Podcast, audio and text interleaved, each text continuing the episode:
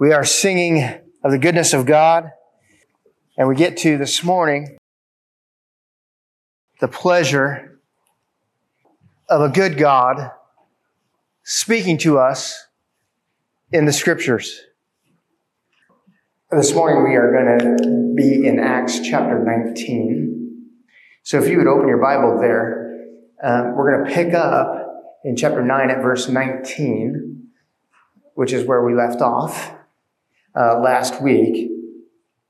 Here at Spring Hill Church, my aim is to um, take a book of the Bible and we go through it line upon line, verse upon verse, uh, so that the agenda becomes God's Word and not uh, Jeff's agenda. It's what is next is what is next. And if it's difficult, brace yourself. Um, so, uh, what we will do is we will um, we'll seek God, the Holy Spirit, in prayer this morning. Then we'll read the passage under examination, and then we will examine the passage, making observations and applications as we go. So, would you join me in prayer, please? For your glory, Father, we ask that you would bestow upon us grace and the Holy Spirit. God, the Holy Spirit, we ask that you would enlighten our minds, that we would understand your word this morning. We ask for the Holy Spirit to inflame our hearts toward love and good works. We ask that our will would be engaged, that we would align our will with your will, that your will would become ours, that you would give us boldness to carry out the Father's kingdom purpose in the proclamation of the gospel of Jesus Christ and it is in His name that we pray. Amen. Amen. As you are able, would you stand with me for the reading of God's Word from Acts chapter 9, beginning in verse 19, the second half of 19. For some days, he was with the disciples at Damascus, and immediately he proclaimed Jesus in the synagogue, saying, He is the Son of God. And all who heard him were amazed and said, Is not this the man who made havoc in Jerusalem of those who called upon his name? And has he not come here for this purpose? To bring them bound before the chief priests? But Saul increased all the more in strength and confounded the Jews who lived in Damascus by proving that Jesus was the Christ. Many days had passed. The Jews plotted to kill him. But their plot became known to Saul. They were watching the gates day and night in order to kill him.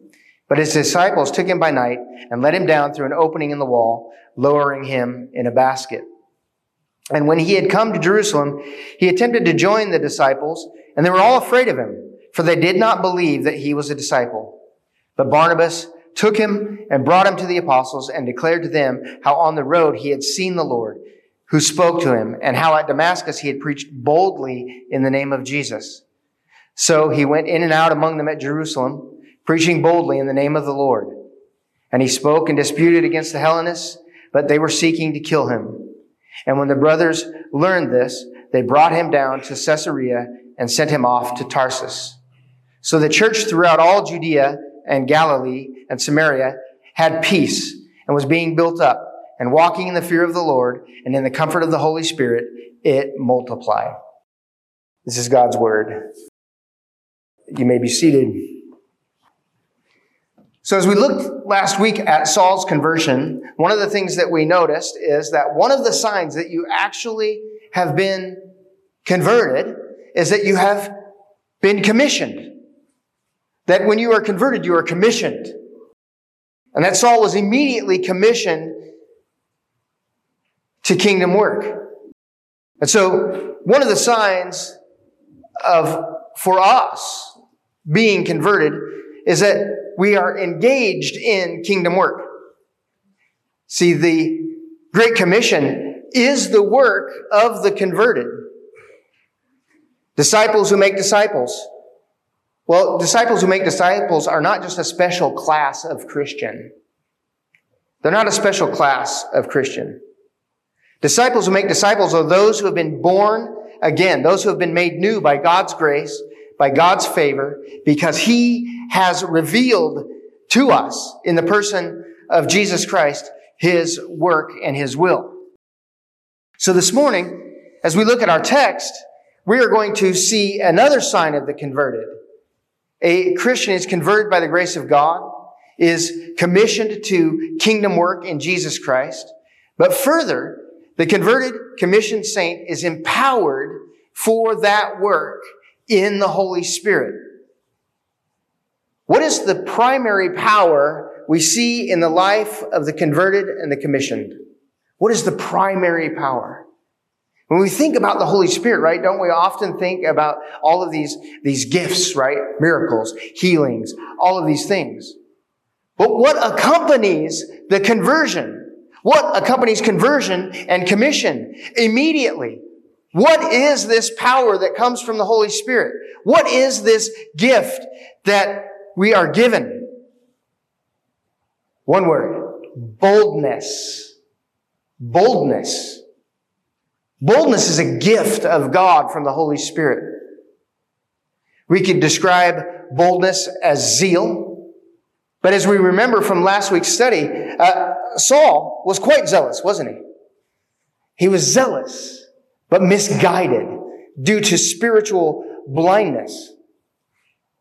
Remember that the power that Jesus promised to the early disciples was that uh, the Holy Spirit would come upon them and he said, and you will receive power when the Holy Spirit comes upon you and you will be witnesses to me.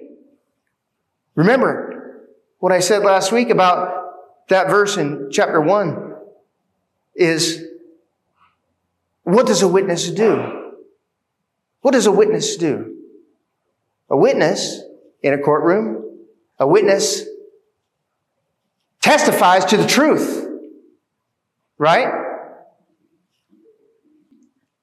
We can shrink back a lot from, from testifying to the truth about Jesus in our own flesh.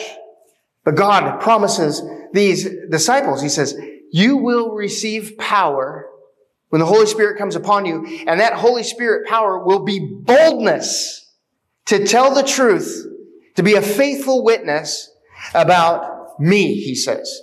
You will tell the truth about me with boldness. Later on this morning, I'll give you a definition of boldness that, that may surprise you. It did surprise me. It may surprise you. You receive power and the Holy Spirit comes upon you. See, the, whole, the power of the Holy Spirit in the converted and the commissioned Christian life, it bestows upon us boldness to tell the truth about Jesus. I would ask us this, do you pray for boldness? Do you pray for boldness? Like seriously pray that this gift from God that I want, what I need most is boldness. I need boldness. Do you pray for boldness? It seems that most Christians have so abandoned the Great Commission that we often don't pray for boldness. We pray for the power of the Holy Spirit in some other way. That, and, and as we pray uh, for the power of the Holy Spirit to come up, uh, upon us, the only thing, the only person who would benefit from the Holy Spirit coming upon us is us. We want the gifts of the Holy Spirit for us. But what if we prayed for boldness to tell the truth about Jesus Christ? Do you pray for boldness? We pray for the power of God to comfort us in trials often. We pray for the Lord's strength to face adversity. We pray for the Lord to heal us from affliction. But what Spring Hill Church needs the most in this hour is the Holy Spirit's power to embolden us to be faithful witnesses to Jesus Christ. I'm going to read you an excerpt from J.C. Ryle concerning zeal. And we we could replace the word zeal with boldness. As I read this, think about zeal and boldness and interchange them a bit in your mind.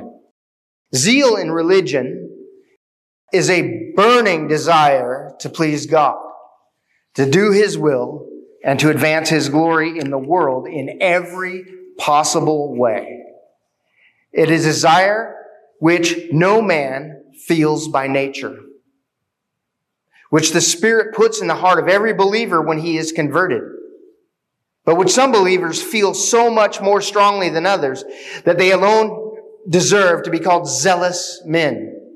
This desire is so strong that when it really reigns in a man, that it impels him to make any sacrifice, to go through any trouble, to deny himself to any amount, to suffer, to work, to labor, to toil, to spend himself and be spent, and even to die, if he could only please God and honor Christ. A zealous man in religion is preeminently a man or a person of one thing. It's not enough to say that he's earnest or hearty, uncompromising, thoroughgoing, wholehearted, fervent in spirit. He only sees one thing that he cares for, one thing that he lives for. He's swallowed up in one thing, and that one thing is to please God. Well, we right, might remember that Saul was zealous for God.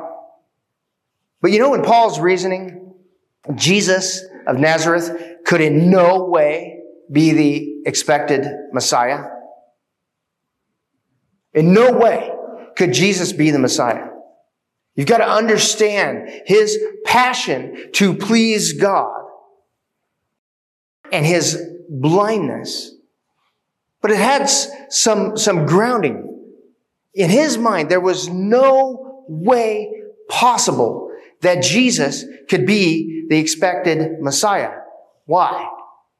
Jesus was crucified. Jesus was crucified. A crucified Messiah in his mind was a contradiction in terms.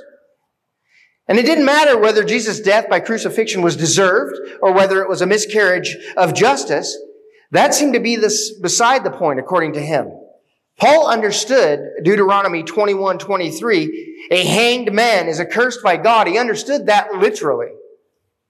That if a man was crucified and hung on a cross, he was accursed by God. He could not be the Messiah in his mind. Practically, by uh, definition, you see, he thought the Messiah was uniquely endowed with the divine blessing. As Isaiah 11 verse 2 says, the Spirit of the Lord shall rest upon him. And see, this, this was the divine curse. The divine curse explicitly rested on one who was crucified. In the mind of Paul, this is an outrageous blasphemy to say that Jesus was the Christ. He was accursed by God and hung on the cross. In Paul's mind, either Christians were deceivers or they themselves were self-deceived because he felt that none of what they said could stand against the argument that a, that a cursed man in no way could conceivably be the elect of God. And remember the testimony of, of Paul to his protege. He says, uh, here's what I was like before my conversion and commissioning. Formerly, I was a blasphemer a persecutor, and an insolent opponent. He's opposed to the Christians because in his mind there is no way that Jesus could be the Messiah. But we saw the testimony last week in chapter 9, verse 17, when Ananias departed and he entered the house and he laid hand on, hands on him and he said, Brother Saul, the Lord Jesus, who appeared to you on the road by which you came, has sent me so that you may gain your sight and be filled with the Holy Spirit. Ananias affirms that Saul was converted and commissioned. But we will see that Saul has some doubters. Some days he was with the disciples at Damascus, and immediately he proclaimed Jesus in the synagogues, saying, He is the Son of God. He had some doubters. Today, as we look at our passage, we're going to see some evidence uh, of Saul's conversion and commissioning uh, by witnessing the boldness of Saul's powerful witness. Saul's converted. he is commissioned and he is filled with the Holy Spirit. And he is immediately saying, Jesus is the Son of God. Do you want evidence that you are a converted soul?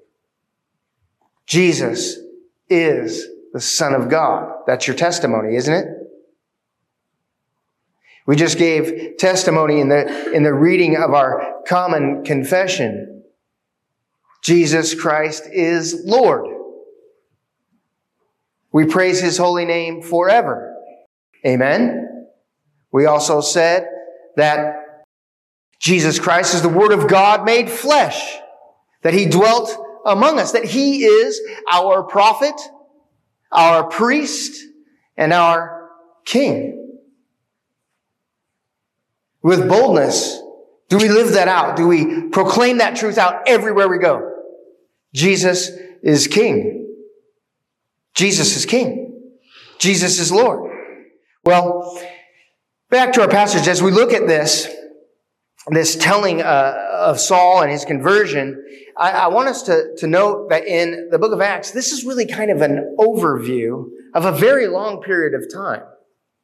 As we look at what has, takes place between verse 19 and verse uh, 31, that seems like, you know, one day this, the next day that, the next day that. This is a period of 14 plus years that we see in this passage. So I want us to think about that. And in fact, why don't we, why don't we turn to Galatians chapter 1 and, uh, we will just uh, read that uh, beginning in verse 14 uh, so we can uh, see what it is that this, this kind of a little bit of this timeline here. Beginning verse 14. I was advancing in Judaism beyond many of my own age among my people. So extremely zealous was I for the traditions of my fathers. But when he who had set me apart before I was born and called me by his grace, was pleased to reveal his son to me in order that I might preach him among the Gentiles. I did not immediately consult with anyone, nor did I go up to Jerusalem to those who were apostles before me. But I went away to Arabia and returned again to Damascus. Then after three years, I went up to Jerusalem to visit Cephas and remained with him 15 days. But I saw none of the other apostles except James, the Lord's brother. And when I am writing to you uh, before God, I do not lie.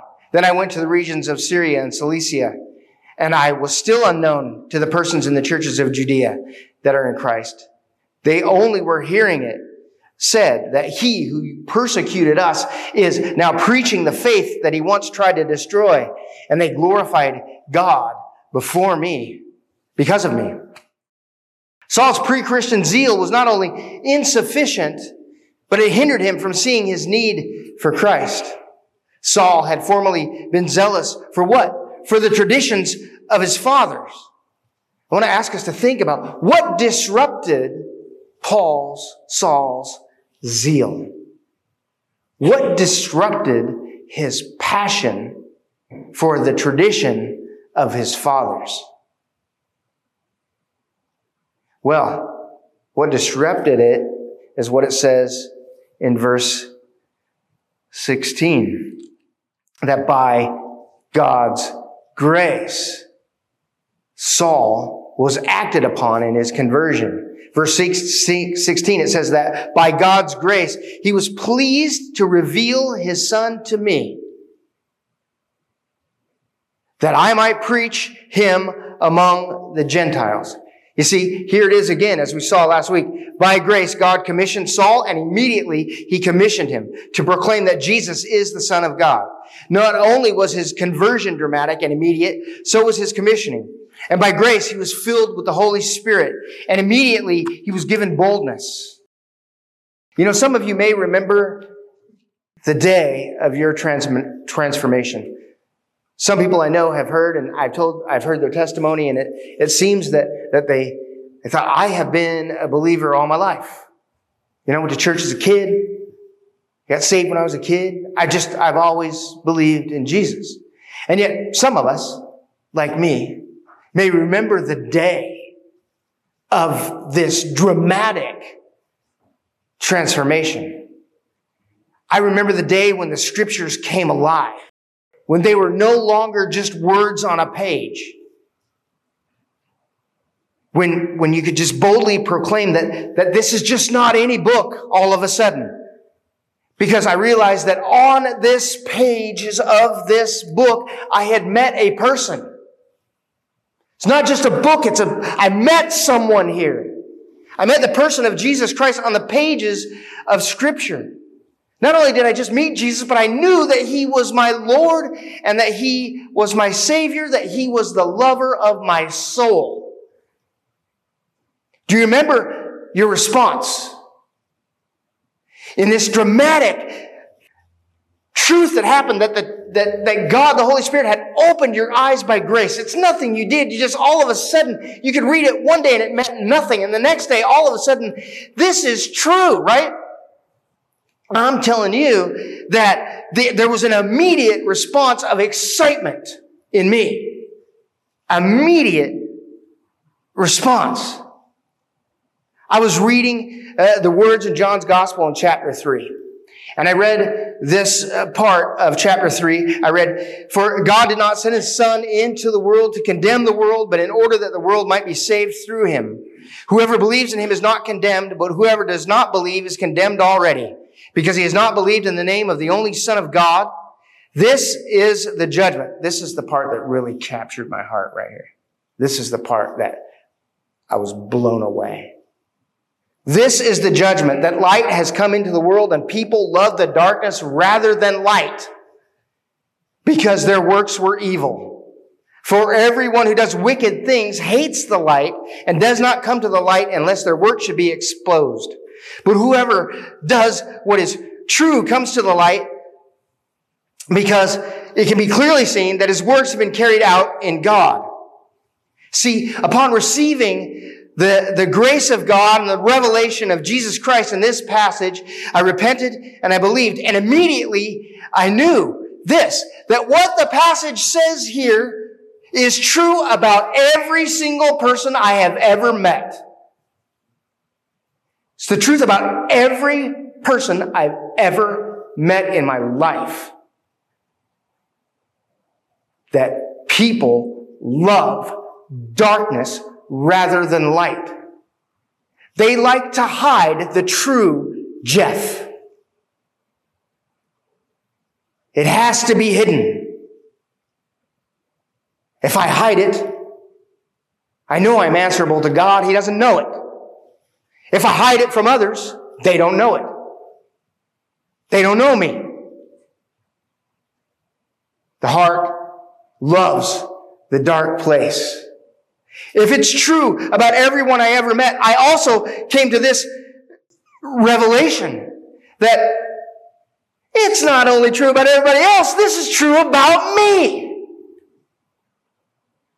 And then by the Spirit's power in, in whatever, this thing didn't mean just words on a page. All of a sudden, everything it said about Jesus must be true.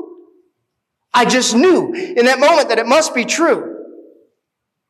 And in my response, I had great excitement. And I, I run from the garage into the house and I holler at my grandmother. I say, Jesus is real. You know what response I got? Yeah, yeah. Yeah, yeah. I know. I know he's real. And I remember, like it happened yesterday, I'm like, no, no, no, no, no, no, no. You do not understand. Jesus is real. I know him. I met him in the scripture. What it says is true. Jesus is real. I know him. So should you. That was my response. I was immediately emboldened by the Holy Spirit to proclaim that Jesus is the Son of God. And Saul here in our passage was immediately emboldened and empowered by the Spirit to announce that Jesus is the Son of God. You may have been a Christian for many years, but I would ask you to ask yourself this. Do you have the same boldness that you had at the first? Do you have the same boldness that you had at the first? Or has other things sort of crowded out the boldness and the goodness? You know, we sang that song this morning, the goodness of God. And we reflect on the goodness of God that all of my sin was nailed to the cross. That God is good and He's always good. That God is always good. Do we reflect on that and say, Oh, God, help me have the same boldness that I had at the first? Church, I think we should pray that God, the Holy Spirit, would come, come upon us afresh. Every uh, one of us and give us this new boldness, the boldness that he gave us from the beginning. And like Saul, maybe we've been rejected uh, by many of the folks who knew the kind of life that we had lived previously. Maybe we had some doubters. Saul had doubters It says here that they asked, is not this the man who, who made havoc in Jerusalem of those who called upon uh, his name? And has he not come here for this purpose to bring them, those who belong to Christ, bound uh, before the chief priests? I would ask us to ponder a couple of questions this morning. It says that in verse uh, 21 of our passage here in, in Acts, actually, verse 22, it says, uh, Saul increased all the more in strength and confounded the Jews. Confounded them. He had doubters. But that he was changed was evident. But they had doubts. Was he playing a game? Was he playing a game that he might imprison us? We know what he was like. A leopard cannot change its spots. We talked about last week how change is humanly possible, humanly impossible. We cannot change one thing about who we are in our character and our nature and our proclivities. We cannot do one thing to change that. But we saw Jesus revealed himself to Saul and everything changed that he was changed dramatically from the inside out. And he confounded his doubters by proving that Jesus is the Christ. Does your life confound your doubters? Does your life prove that Jesus is the Lord of your life? Does our life filled with the boldness that the Holy Spirit has given us, uh, this boldness for Jesus Christ, does it make our, our, our unbelieving family members, co-workers, and fellow students, does it, does it leave them sort of confused? It's confusing. All this guy thinks about is Jesus. This guy sees everything through the lens of Christ in the world. That's something wrong with that fellow or that gal. Something has changed. It leaves them confused. I pray that, that church that, that we would, that God would increase us in strength. See, Saul here, he increased all the more in strength and he confounded the Jews. And I pray that, that we as a church would increase in strength, that, that we might with boldness live a life that is pleasing to God, that prioritizes the pleasing of God. That puts the Great Commission of God as priority number one in our lives. I pray that He would strengthen us in boldness by the Holy Spirit. And I ask all of these things in Jesus' name. Let us look at verse 23 through 25. When many days had passed, the Jews plotted to kill him. But their plot became known to Saul. They were watching the gates day and night in order to kill him. But his disciples took him by night and let him down through an opening in the wall, lowering him in a basket. Well, look what's happened to good old Saul. He has been converted by God's grace, immediately commissioned to kingdom work by God's grace, immediately empowered by the Holy Spirit with boldness. And what happened? Amazed, confounded, peculiar, and yet then there were those who had hatred for him. I think sometimes maybe we don't pray for boldness because we fear that although the Lord might increase our strength to be bold, we also know that it's possible and probably likely that hatred, animosity, and marginalization in the world will accompany it as well. And that will be on the increase.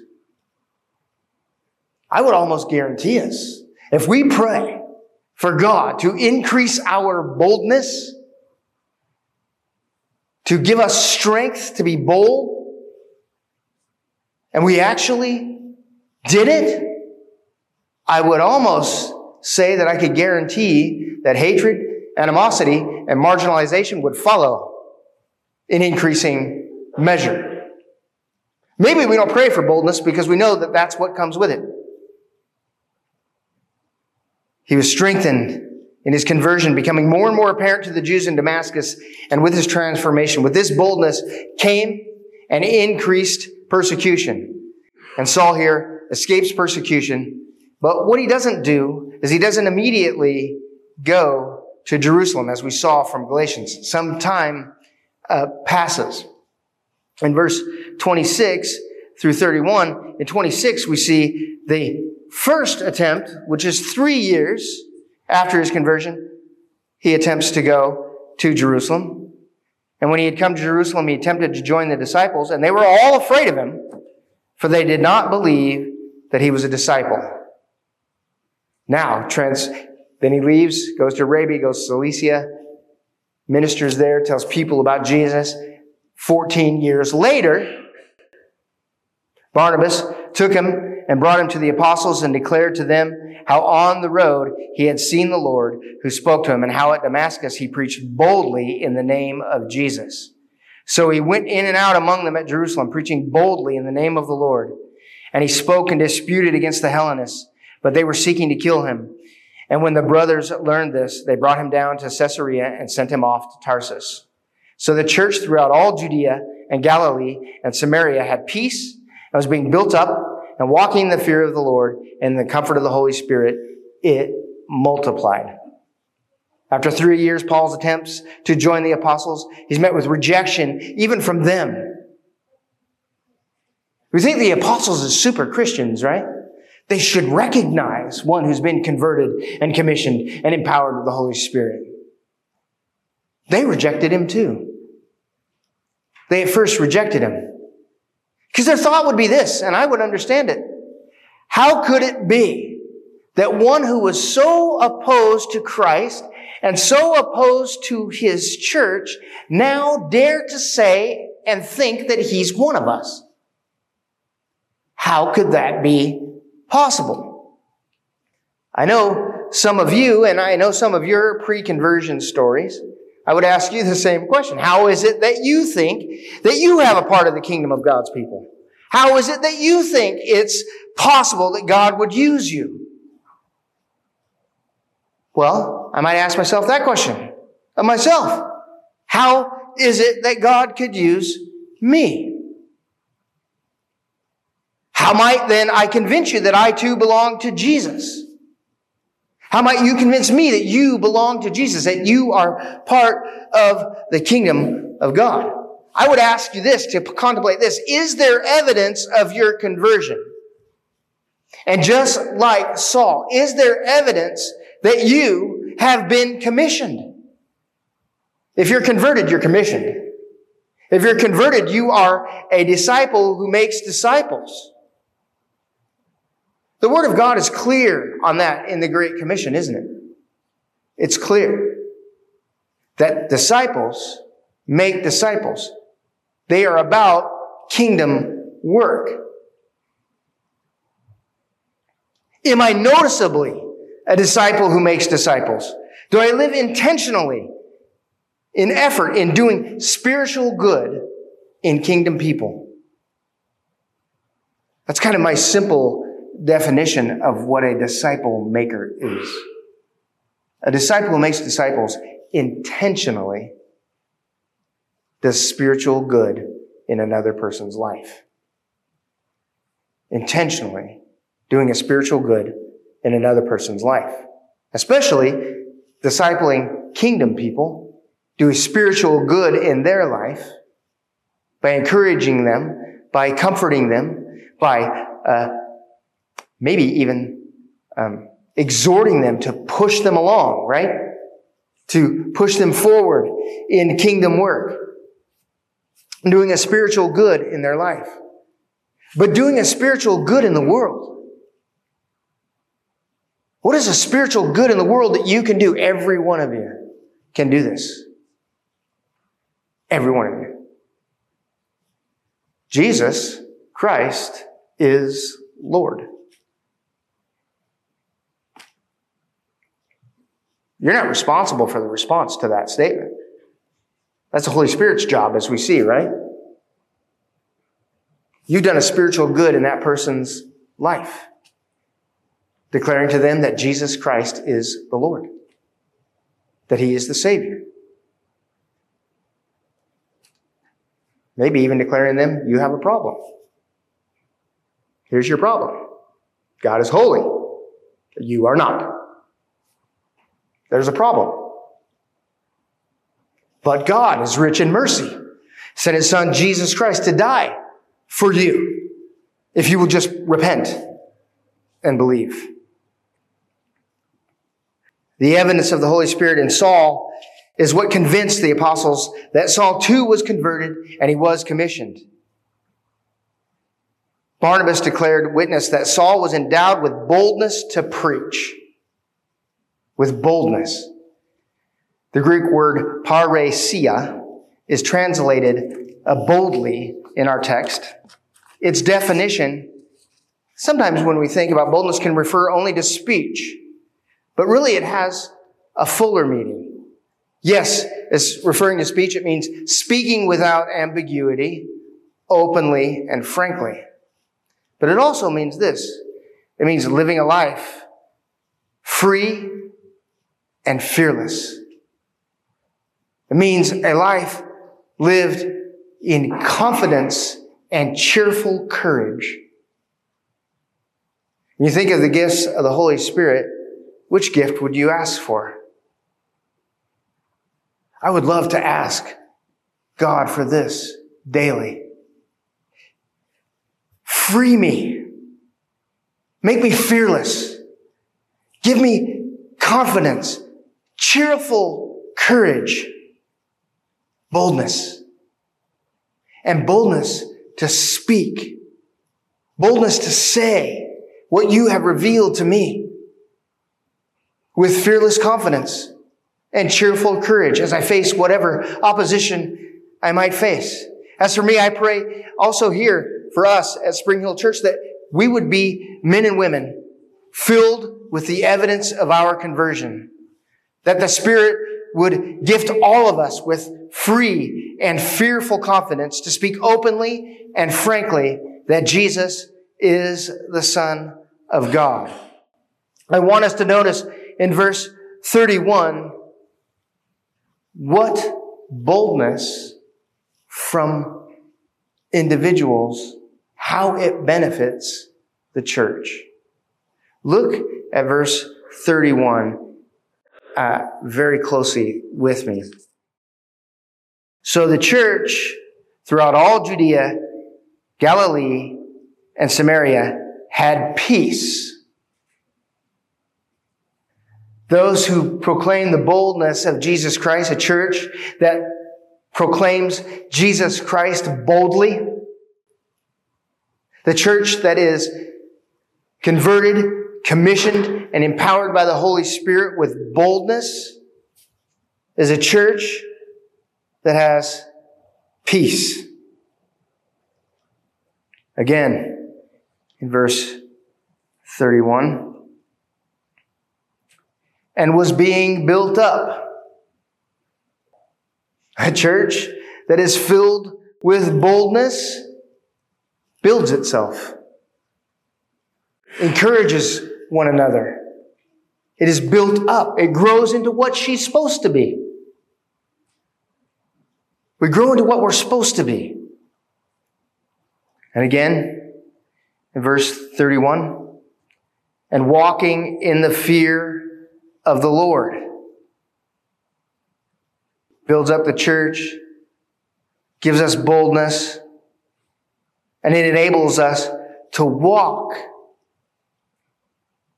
in a God pleasing manner. And look what else it does.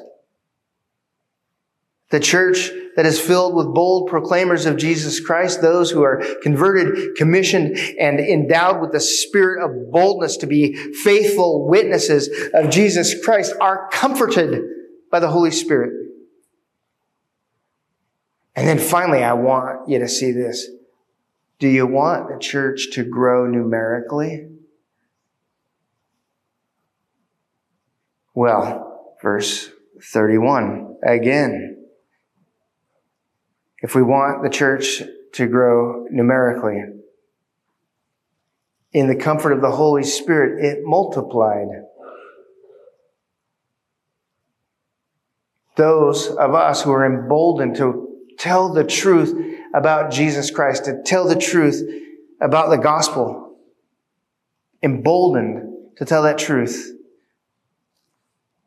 The church is comforted. The church is strengthened. The church is built up. The church is filled with the peace of God. And then God causes that church to multiply. What an amazing truth. And I'm going to pray now, and then if you would just take a moment of silence afterwards to reflect upon God's word, ask Him what He would have you do uh, with His word this morning, how He would have you either repent, how He might encourage you, how He might spur you on. And then uh, Joe will lead us uh, in the Lord's table. Oh, Father in heaven, I praise you for the atoning death of Jesus Christ. I praise you for grace, that it is your goodness, your truth revealed to us,